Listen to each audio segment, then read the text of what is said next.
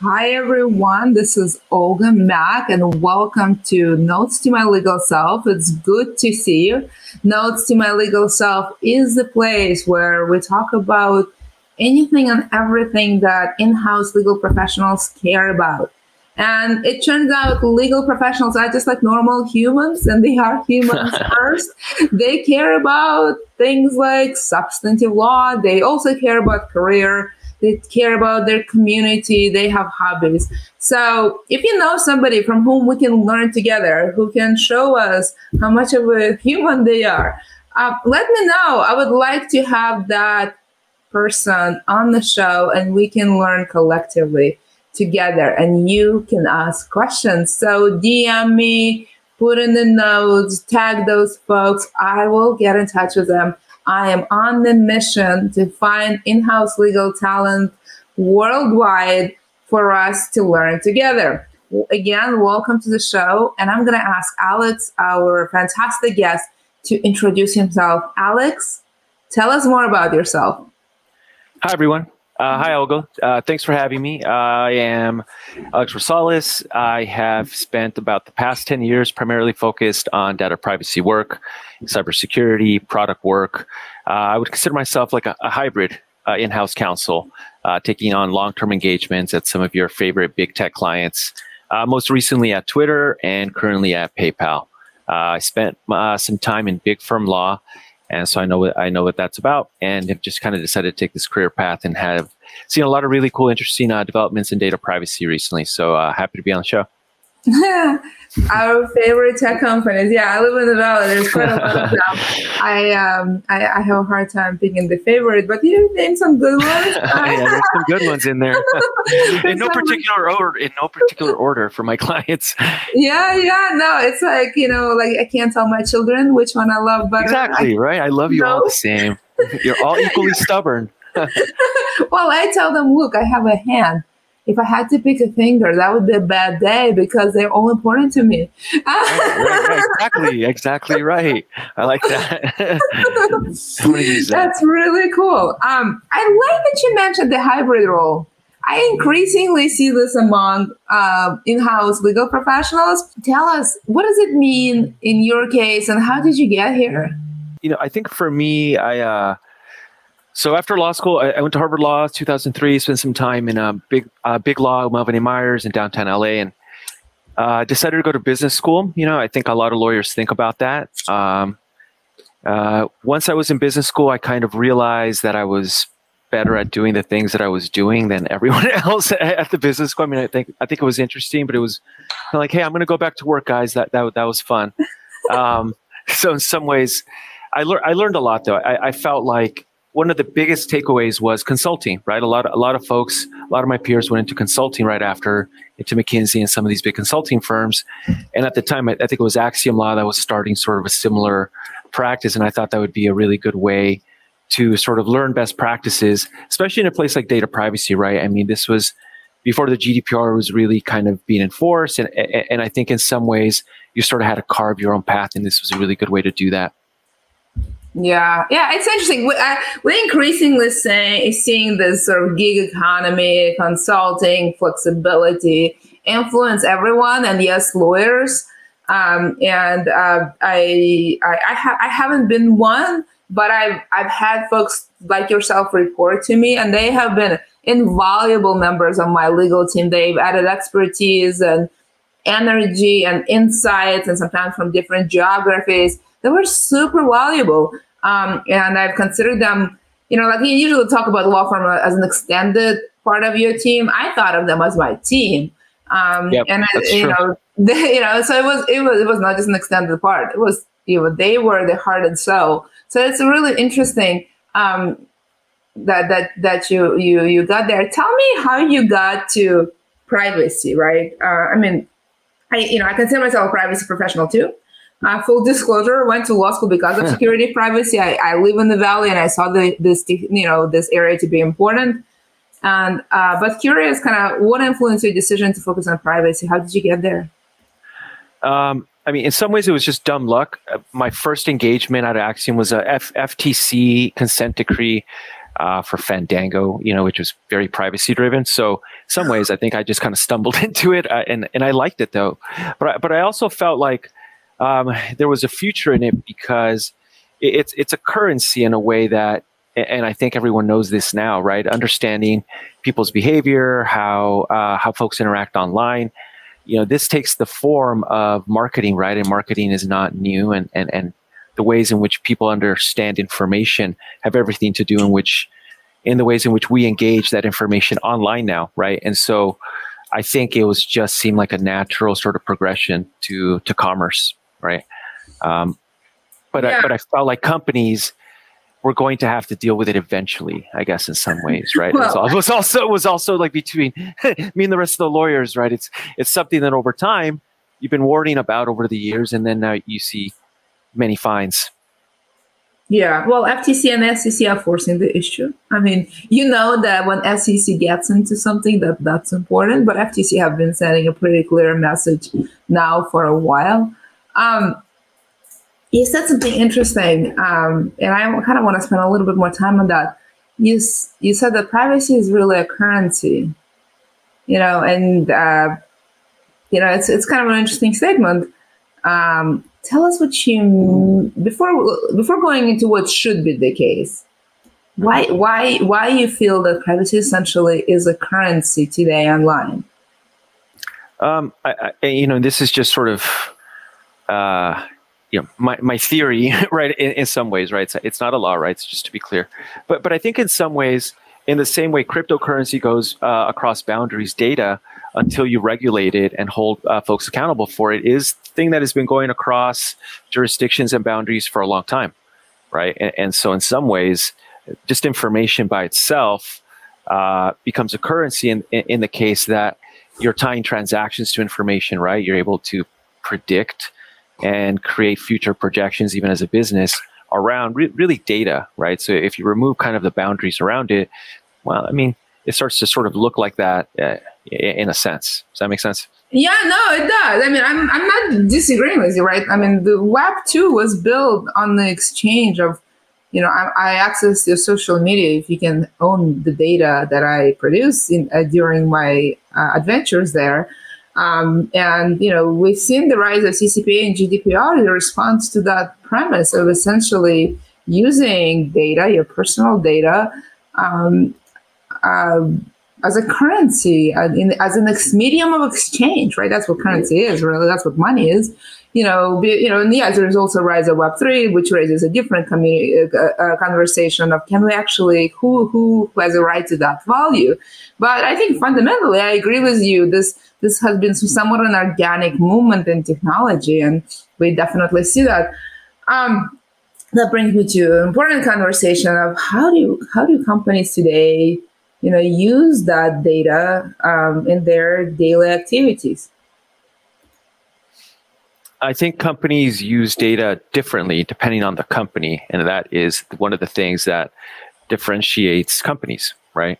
In the use of data, uh, how data feeds into models, how then data is exchanged, and the ecosystem that that company has as an exchange of data with its partners, its customers, its parent companies, subsidiaries around the world that in a way defines the company more and more these days.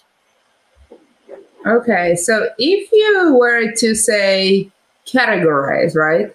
Um, let's talk a little bit about if you had to put that right in the buckets, right? If you had to categorize kind of the kind of companies we see today, categorically speaking, with the way they handle data, and you know that's kind of where we are in snapshot and then like what is your prediction for the future? What do, do we think that there will be sort of convergence? Is there a trend where we see the companies going? To get a little bit more specific right i think if you had to just create a couple buckets right you have companies that use data as a means of selling a product possibly right or define like a peripheral company right that maybe uses data as part of their value proposition now, you know, and, and I'm thinking about a non-client, right? Like a uh, like Sonos, right? Right. You've got a product, you, you've got you've got a data associated with a product, and then you've got companies that essentially are primarily driven by the harnessing of data and uh, either tying services around it through platforms, software, right?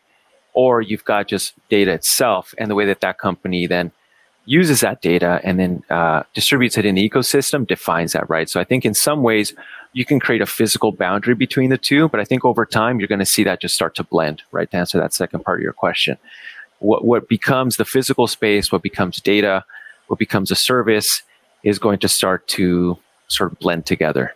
Let me process that. That blending, I'm not ready for yet. you asked me. no, no, I, I, I know. So maybe if we were to explain what does it like, put a little bit more certainty on that blending, um, how would the experience of a consumer change with that blending? And then I guess related, you know, what is going to be companies' reaction or what is going to be their choices, I guess. Sure. And, you know, again, this is all kind of speculative, right, in some ways. But I, I think, for example, um, one of the big issues now is uh, cookies. My, my life is cookies, right? It's been cookies for a long time, and it's not the good cookies. Hey, cookies are not the worst place to be. okay, cookies are delicious. Um, and the crumbs are everywhere when it comes. They're everywhere. they're everywhere. They're everywhere, right? And so they're delicious to myself. They're delicious to marketers, right? They're delicious to companies, and everybody's been feasting on cookies for a long time, right? Pun totally intentional there. Uh, so what I think is going to happen is how you define essential cookies and what is considered non-essential right? Just to draw sort of a broad category between the two. Essential is what you need to drive your product or service, and non-essential being like what maybe you're agreeing to as part of a setting. And I, I don't bore you too many the details on that, but but the point is, those two categories are going to maybe shift around a little bit depending on what the product is, right? Because if you you probably don't need biometric data, right? You probably don't need to scan my my, my fingerprints, right, or, or, or my face to do a lot of the stuff that you do now, right? But if you're living in a world where you have, let's say, uh, glasses that give you a three dimensional space, or you're creating an avatar that's now swimming around in, in the metaverse, uh, well, then you know maybe some of that information becomes more relevant, right? So then, you know, establishing clear guidelines as to what that data does exactly for what you're doing, I think starts to make um, more sense. But I think also consumers are going to uh, become more aware of it, right? So, so in that way, I think you're going to start to see a blend. Yeah, yeah, very interesting. I like I, I like what Web three is bringing to this space because it really more squarely kind of focuses on where you started, which is privacy is valuable, and therefore it effectively anything that is of value is effectively a currency. So Olga's privacy, Olga's reputation are valuable and therefore could be exchanged for other things. We have been exchanging it, but without thinking. Now we're going to think about it. Very interesting conversations you mentioned, you know, say bio data, you know, biometrics data um, is becoming more prevalent in software, for example. Um, and we should start thinking about kind of what's necessary, what's nice to have, what are the parameters of collections, with responsibilities, and all that. I'm curious, kind of you personally. Again, you know, I know you repeated a few times that it's a speculative conversation. uh, Alex, the best yeah. conversation is a speculative, so we're gonna have the best conversation here.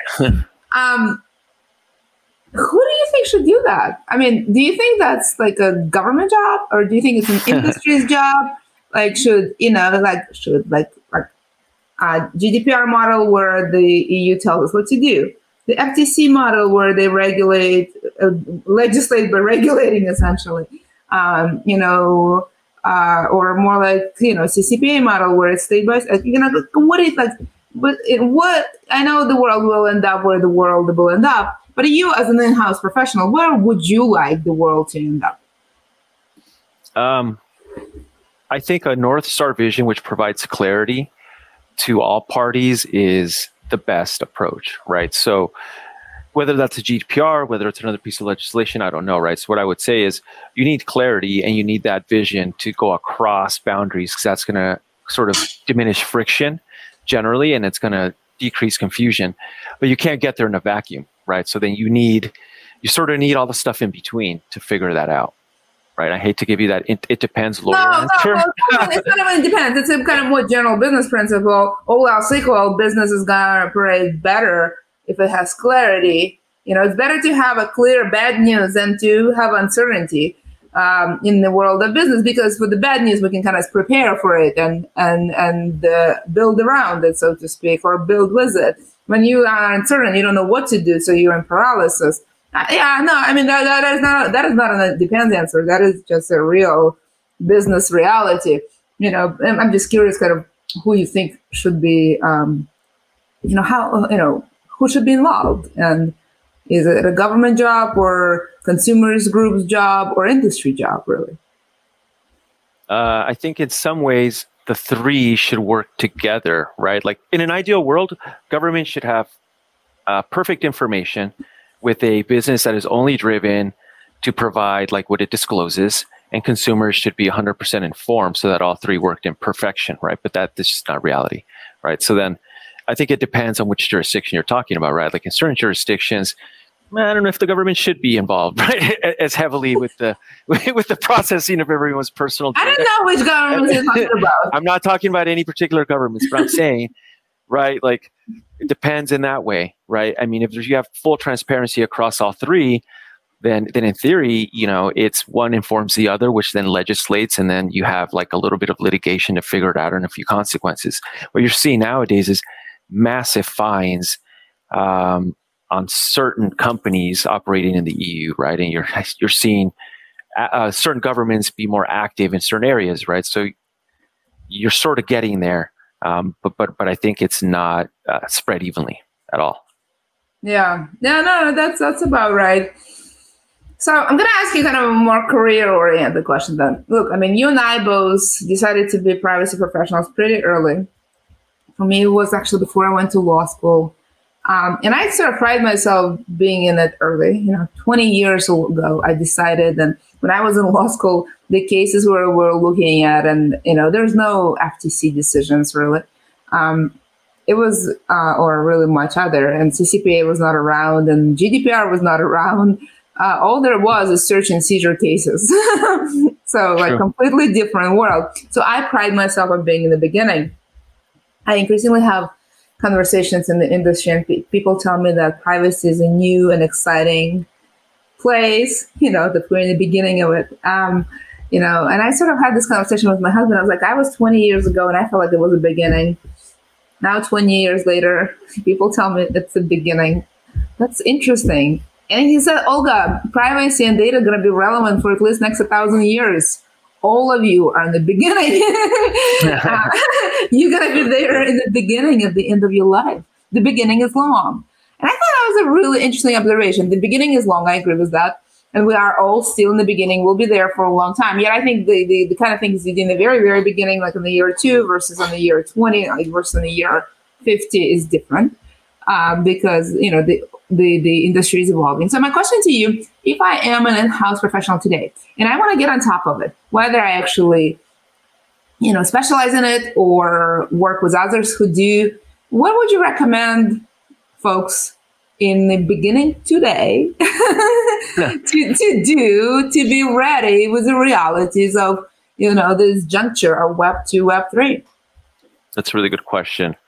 So, uh, with the understanding that I'm like a total hypocrite because I kind of just accidentally fell into privacy and realized I enjoyed it. Mm-hmm. Um, I almost think it's important to understand where you want to end up to define the beginning, right? So, if you are interested in privacy as a part of sort of your general trajectory, but you know you want to be more of a generalist, that's a different approach, right? Um, if you want to be, I think, really specialized in privacy, um, I find that technical skills go a long way. Um, I think that taking some of the tests around privacy that, that are offered by IAPP and some of the exchanges out there are, are actually very important to establish a base. But I think the more you understand, and you have to excuse the phrase, but if you know, the more you know where the bodies are buried, right, in, in these tech companies, the more you're going to be valuable, right? I mean, that that's just how it is, right? As as an attorney, you you need to sort of add a certain amount of valuable information to the conversation that has real practical application to the day-to-day lives of engineers and folks that are making decisions on the fly. So the more you understand the product, the more you understand how things really work, I think the easier it will be to find your way into privacy. Yeah, no, I'm with you. It's it's a, it's it's, it's you know number one question people ask me about Web three: Do they need to learn how to to to code?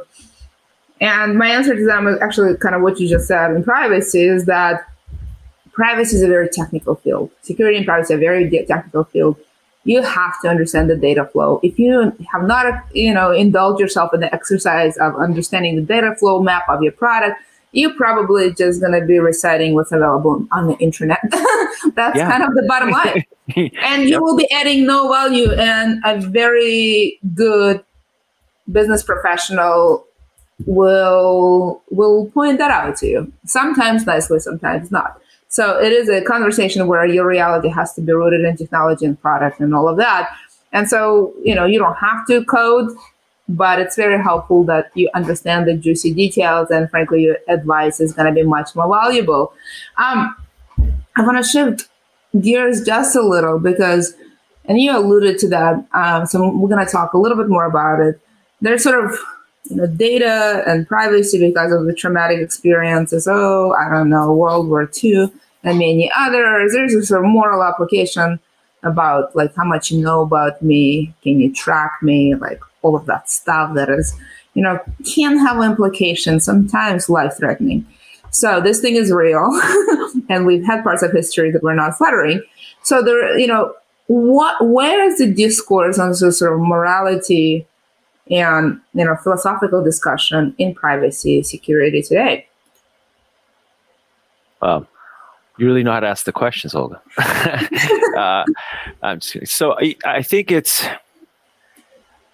the world so the climate impacts the considerations right like privacy is premised upon an exchange of information between the end user and the company and whatever's the company providing right product service it doesn't matter right at the end of the day you've got an information exchange between the two. And if you assume that the information is transparent and people are and everyone understands what they're getting, then in a way, right, that climate is the risk in that climate is mitigated for. I think the problem is when you don't have a really good idea what information is being provided between the two, meaning the end user is driven through, you know, 50 different flows of data and they're agreeing to things they have no idea what they're actually agreeing to right? Like you and i've read these agreements like it's very difficult to understand even what they mean to a professional. So the more that that becomes uh, diluted the more risk you have of misinformation uh, creating risk that can be taken advantage of by not just governments but also just the dark web right i mean uh, data breaches are real. People really do steal information. That information really is sold on the dark web. Like these are actual things. Not they're not just in the movies. Like this happens on a massive scale, right? So those kind of societal fractures just begin to exponentially grow the less control there, there is around them. Yeah, yeah, no, this this stuff is real, uh, and it's it's it has implications in moral, philosophical, economic all of it, you know, personal. Um, just talk to somebody who lost their identity and what a nightmare it's been to restore it. Um, you will never get on the internet in the same way again if you have that conversation with someone. Um, I have a few more questions, so I'm gonna just kind of in no particular order um, ask you. They're somewhat related to things we talked about, but they're also maybe a little bit new. Let's talk about breaches. You know, we have seen quite a few of them. It feels like there's an increasing number of them. They are increasingly more sophisticated too. But that aside, let's talk about numbers. It seems like there's more. Am I am I like wrong? Is it just me uh, having no, bias? There's or? more. Uh, there, there's more. I mean, I think I don't have the data right in front of me, but but there are definitely more. But also, you have a greater awareness of them, and I think um, as so, for example, right? Eh, you know, if you think about it, as you negotiate more and more DPAs, right? Yeah, data processing addenda. Sorry, not everybody's a privacy professional, right? So data processing addenda, you've got all these agreements that are particular and have obligations to report breaches. You've also got more disclosures out there, right? And you've got more laws around them. So there are more, there's more awareness, and there are also more just built-in mechanisms through government as well as commercial means that are pushing these out, right? And now there's lawsuits around them, right? So it's an ecosystem that's coming out of things that are now happening more, but then that whole ecosystem around it is maturing as it's happening, right? So your previous question, what's the moral obligation? I think the moral obligation in some ways is for the governments to protect their people from harm, right? Like fundamentally, that's kind of what we all buy into. Um, and that has no political implication one way or the other. I think we can all agree to that. And so this ecosystem, I think, is a byproduct of also the real harm that people have suffered and as a result, you're just going to see more and more, right? It's just going to be a bit of a race between the two. Yeah, it does seem like we're converging toward the sort of European view of, of privacy being a human right. Uh, increasingly, I don't think we started there, but we definitely seem to be converging there. Um, yeah, I, I, agree with you, and it's an interesting field. Remember, we're still in the beginning, um, right. so if you're eager to get in, not too late. It won't be late for the next 50 years. Now is the time. If you're interested, later is the time too. Um, if you just want to kind of bring popcorn and watch, also a great movie. Uh, so do that too. um, let's talk about the the war in Europe now. Um, you know, I was just recently talking to one of the leading investigative journalists, and I pointed out that yeah, there is sort of heavy machinery involved in on the uh, in in Ukraine you know, there's clearly and, and, people getting killed. So clearly the war is real and physical and all that in the traditional sense of the word. But then there's, you know, there are other sort of related wars. Um, you know, there's the sort of war of media, right? And then there is sort of war with data and sort of various breaches. Um, so what is the U.S. position on this sort of cybersecurity and kind of what, what have we seen since the war? Is there an impact of the war on cyber um, security and privacy? I think um, I think when when you think about war, right, and whether it's you know real, not whatever it is, right, I think we can assume that it is, and if we can assume that it is, then war is an attempt to win at you know whatever means are available, and being able to attack the infrastructure of the other through means that are electronic, right? Being able to impact elections, possibly, right? Or at least cause um, doubt about them, right? All of those things are, are, are, things that are part of war in a way that war was not available, right? So why was this not part of previous wars? Well, there wasn't the internet before, right? So, so there's no war around cybersecurity when there's no internet, right? A hundred years ago, but now that there's the internet, this is another right? It's in the way that it's another battleground. that's it. It's just land, sea, air, cyber, right? It's just you know the fourth dimension. Yeah, yeah, it's it's very interesting. And and, and do you think we, as a nation, let me even just speak broad, as a democratic world that includes others, ready for this? No, I don't. I actually don't. Right? If I can be fully honest, I don't because I think that um, we are at such early stages of understanding how data is being actually used that I think we really have no way of predicting what would be the outcome, right? Um, and, it could be a very positive outcome. It could be a negative outcome, right? I, I have no way of knowing, right? But I think in the same ways that probably when Facebook was started, right, as, as a way, uh, you know, as an actual book of faces, right? No one could have predicted what was going to be the outcome. I think we're at the beginning stages of no one is really truly able to understand what the ability for companies to create and governments to create sort of multi-dimensional right behavior filled like uh, avatars of people and then predict their behavior what that's going to do right? Like for example we, we just don't know. Yeah yeah um we are in the beginning still very much uh, because uh, there's a lot of things that are so not an equilibrium basically. I think that to me that's the definition of the beginning. It's such a still rapidly evolving field. There is no equilibrium on so many points. That is squarely the beginning. Um, and it feels like it is a beginning. It doesn't feel any less the beginning than 20 years ago really. Um, my last question is given how beginning of a beginning it is and that you know we're not just yes you know the, the human right is important but then there's like real implications on lives and and world and, and heck, things I care about, like democracy. So, what can in-house lawyers do uh, to to you know be better advisors to to help the companies? Yes, stay away from fines, but actually do the right things, uh, and you know maybe even make sure that you know democracy wins in the end. Um, you know, I think in this way, in-house counsel can have a very positive impact on on.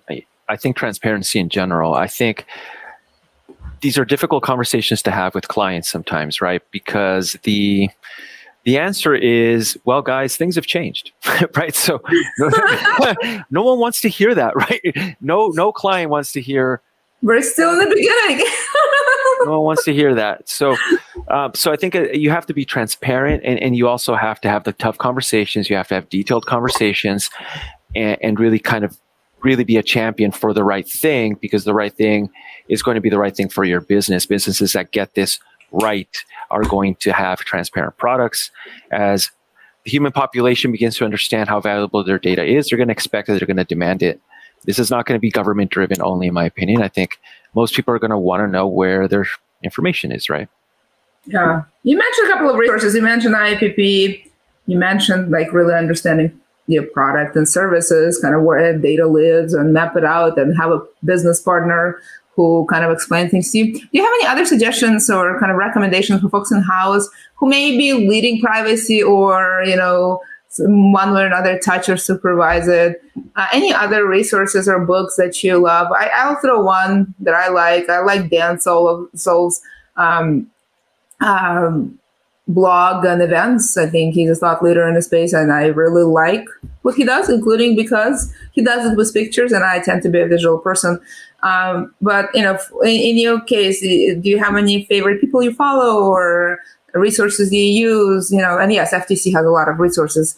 Um, you should go read some recent decisions. You will know quite a lot about uh, where we're going, uh, legally speaking. So I'm going to give um, very pragmatic advice about this that's not that exciting, but it's the truth. I would go and read the privacy statements of some of the top tech companies out there and really read them, right? Because day one on the job, it's only there are only so many companies out there that are transacting, and you know you're going to have to do it anyway, right? And so, I, I, actually highly recommend going through and, and being very detailed and reading reading the privacy statements. Everything's everything's out there. That's the nice thing about privacy. It's all it's all out there. The statements, but not the back end practices. But the statements give you a preview of back end practices, right? That, that's what you. No, I agree. And I usually joke that you know when you read when you read somebody's privacy statement is and you can kind of tell their posturing on, on this issue is is it 20 years old because you can tell is it was it copy and paste from google privacy because that's the thing right or a few yeah. other giants but then, I mean, the reality, I mean, that, that's true. This this company is one, you know, because their business models are around data, and it's important to them. They're likely to be scrutinized, and and, and if they get it wrong, penalized. Um, but more importantly, they're industry leaders and everybody kind of watches them. And in, in some ways, they are sort of setting up industry practices. And if you completely right, Alex, if you look, for example, you know, what Google and Apple is doing, it's increasingly fewer words, less legalese, more white space, more pictures. It's much easier to navigate. You can zero into your rights much. So that's that's definitely a trend in the industry. There are many other trends in terms of actual substantive practices. Um, Alex, this has been a fantastic conversation. I, I, I learned so much from you, and I really enjoyed kind of the framing of of privacy as a valuable thing that is behaves very much like a currency, and hence why we see this you know development, continued development in the field. But I have to say goodbye. We've come to the end. Uh, I've learned so much from you. what is the one thing you want you know folks who view this conversation? What is the one takeaway uh, you want them to have. It was a real pleasure, Olga. Uh, honestly, I really love talking about this stuff. I think you can tell. I really enjoyed. I think uh, the one takeaway I would say is, you know, fundamentally, it's uh, do do the right thing and be an advocate for transparency. It will create business value, if not this quarter or the next.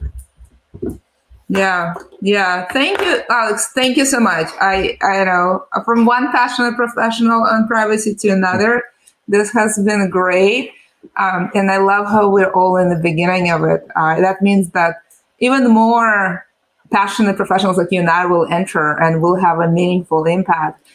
Um, everyone, thank you for joining. This has been a fantastic conversation. Uh, for me, I, I, I, it's actually a really interesting framework to think of privacy as something that's super valuable that behaves akin to currency, and and because it is so valuable, you know, it can be misused, it can be abused. And, and, you know, I think it's really interesting for us to think about what is our role as in-house leaders, um, you know, in guiding companies around it. even if we don't touch privacy, even if, you know, directly, um, we always deal with it indirectly.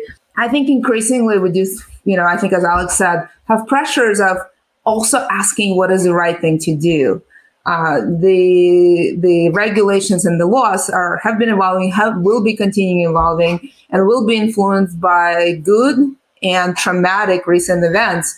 So we actually don't know where we're going to end up. But the good news for us who are engaged and who want to practice law one way or another, it's an opportunity for us to be in the beginning, right? To enter the field and make a meaningful district. So those things that I invite you to think about and take away from this conversation. Um, as I mentioned before, if you know another in-house leader who can add to a substantive personal career or community conversation for in-house professionals because we know that in-house professional cares about all of those things because we're human first let me know. I look forward to recommendations and inviting this person. Have a chat with me so we can all learn collectively. Thank you so much. I am really grateful that you've been able to join us and i look forward to seeing you again